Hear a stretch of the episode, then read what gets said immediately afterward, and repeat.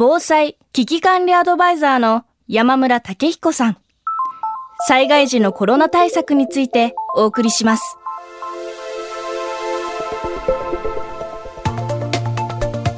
未来授業。今週の講師は、防災危機管理アドバイザーで、防災システム研究所所長、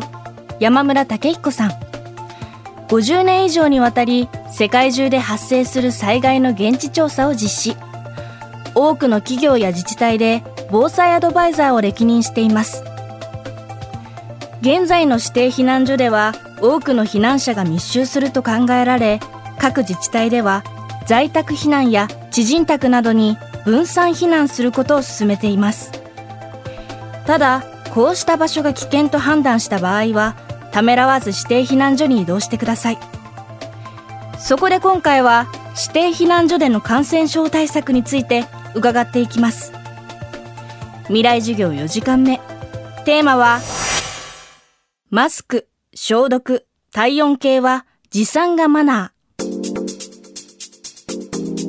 避難所で感染の懸念があるからといって、えー、避難しなければならない人がためらって、えー、逃げ遅れたら本末転倒ですから、危険が迫っている場合にはいち早く避難所に避難することも大事です。で、その場合、ただマナーがあると思うんですね。必ずですね、検温したり、そしてもし発熱していたり、体調が不良の場合には、避難所に避難しないで、保健所とか役所に連絡を取って指示を仰いで、で、その指示に従うということですね。体調が悪いのに避難所に行けば、結果自分がですね、えー、多くの人に感染させてしまう危険性もあります。それもマナーですね。そして、なおかつ自分用の体温計を持っていくこと、あるいはマスク、それから消毒のためのものですね。えウェットティッシュを含めて、そういうものも自前で準備できるものはしていく。えそれからもう一つ大事なのは、ビニール袋とかゴミ袋を持っていく。で、ビニール袋は何するかっていうと、その靴ですね。靴底っていうのはウイルスが付着している危険性あるわけですから、えー、そういったところに上がるときに、避難所に入るときにですね、自分の靴をちゃんと袋に入れて、そして、えー、他の人に迷惑をかけないようにする。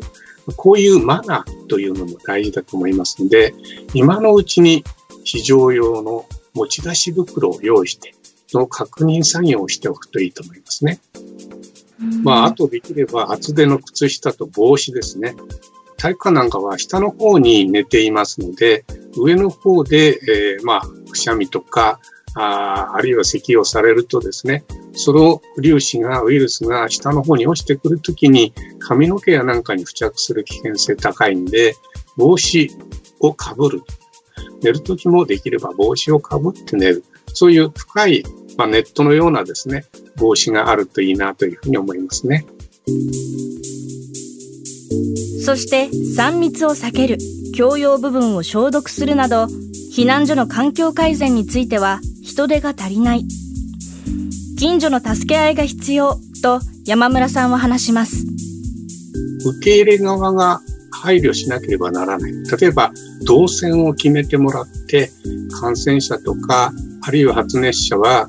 レッドゾーンってゾーニングを分けてですね、そしてそこには一方通行で行かれるようにするとか、そういう隔離する人は教室の個室を利用してもらうとか、トイレも別に使ってもらうとか、そういったことと合わせて衛生管理ですね。ドアノブだとか共有部分の定期的なその消毒とか、そういったことをすることですね。ただ、人手が足らない可能性もありますから、避難者でも元気な避難者は、ぜひ避難所運営の、それこそトイレ掃除や、あるいはゴミの処理だとか、そういったこともお手伝いしていただけるといいと思いますね。まさにこう防災っていうのは自助公助共助と言われていますがコロナ禍ではこうお互いそれこそおっしゃってたように元気な方はそういったことに参加するっていう意識も大事ですね。そうですね。私はそれに加えて近所と。日本という国は古くから地震や台風に襲われてきた国です。でそのたんびにみんなが駆けつけて、そして被災者に寄り添い、そして助け合って乗り越えてきた国なんですね。ところがウイルスになると密接とか密着をできるだけ阻害しようとしますね。いわば日本人の美学に反するようなことを要求されることになります。しかし、もちろん物理的なですね、距離を持つんですけれども、心と心の距離はね、ぜひ密着して寄り添ってほしい。そして声をかけ、助け合ってほしいな。それが日本人が昔からやってきたことなんですね。これからも感染症、今、このウイルス騒ぎが仮に収まったとしても、また起こる可能性もあります。パンデミックはだいたい100年間に5回発生しています。つまり20年に一度はパンデミックが起きている。そして日本という国は台風が毎年3回は上陸している。そして地震もですね、関東大震災から今年で97年目ですけども、100人以上亡くなるような大地震がですね、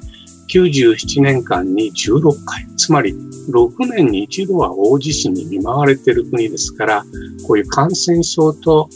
大規模災害というのが同時に発生する複合災害はこれからも起こるということを前提にして準備する必要がある。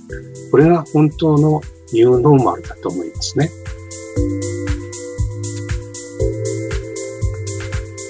ウイルスは人を遠ざけるが心と心の距離は密着してほしいという山村武彦さんのメッセージでした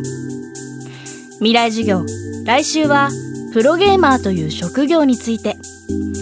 プロゲーマーの川村裕太さんの授業をお送りします